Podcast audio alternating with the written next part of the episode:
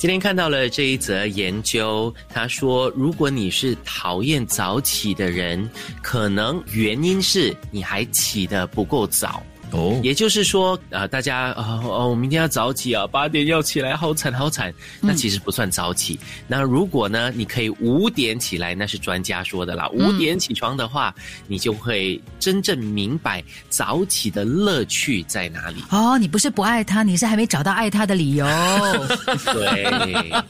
对，如果你真的五点起来的话，你真的是很明显多出了很多的你们时可间。以来访问我们。原来过去四年我已经找到了真爱，但是我没有珍惜。 因为你不知道你的真爱就是这他个。没有，因为他五点零五分起来。啊，超过了没五有分，钟了，我是四点五十分就起来了，我太早了，所以就觉得走饱 了，应该是快饱，不是走饱。 不过我相信德明应该不是那种自动就会早起的人，就是如果不是值早班的话，你应该睡到自然醒的，就是七八点吧。哎呦，你错了，现在年纪大了， 啊，就是自然醒睡的眠少哈一点，五六你点需就要自然醒你了需要哈中场休息 的。啊睡觉也要中场休息对。到了上厕所啦，他。 到了周末你要中场休息起来一下，然后夜呢尿再回多去。 哎呦天哪，还要中场休息、啊， 哎， 睡觉累的，OK。 这什么道理啊这？种是那种年纪大了越睡越累咯。不过刚刚讲到一个关键呢，就是你早起的，你会发现呢，你一天的时间变很长。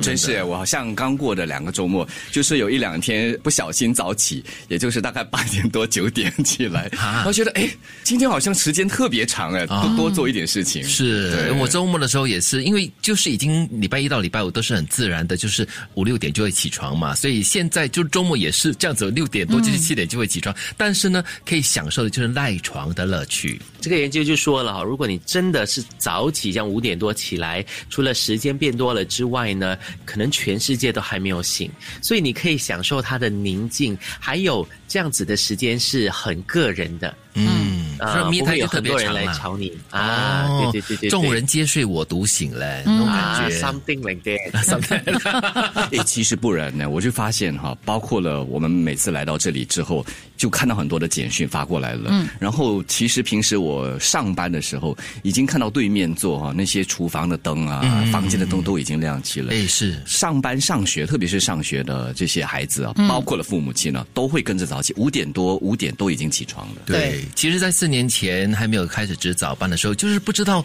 原来五六点或者四五点的时候，已经有这么多万家灯火嗯修亮起来了，是很热闹的后来起来了过后呢，就是觉得自己不是孤单的那个人，就心情没有那么苦闷了。不过相对来说啦，虽然早起的人不少，可是呢，相对白天就可能八九点的时候，你会感觉他没那么纷闹，你会感觉人就心比较平定一点点，倒是真的。真的真的。呃，思远，你你呢？你如果不是值早班的话，你会是那种睡到日上三竿之类的才会上起床的吗？呃不会，没办法，这我说过嘛，因为可能七八点，我爸就会，你知道，穿着拖鞋，这样啪啪啪啪 啪走进来，心你啊，对，走进来晒衣服，然后又啪啪啪啪啪走出去，哎好笑又再啪啪啪啪啪回来再放两件，然后就啊算了算了，我醒。其实这就是告诉你 起来了，爸爸儿子爸爸的动机就是这样子，对不要赖床了，早点起来，时间多一点，做多点事儿。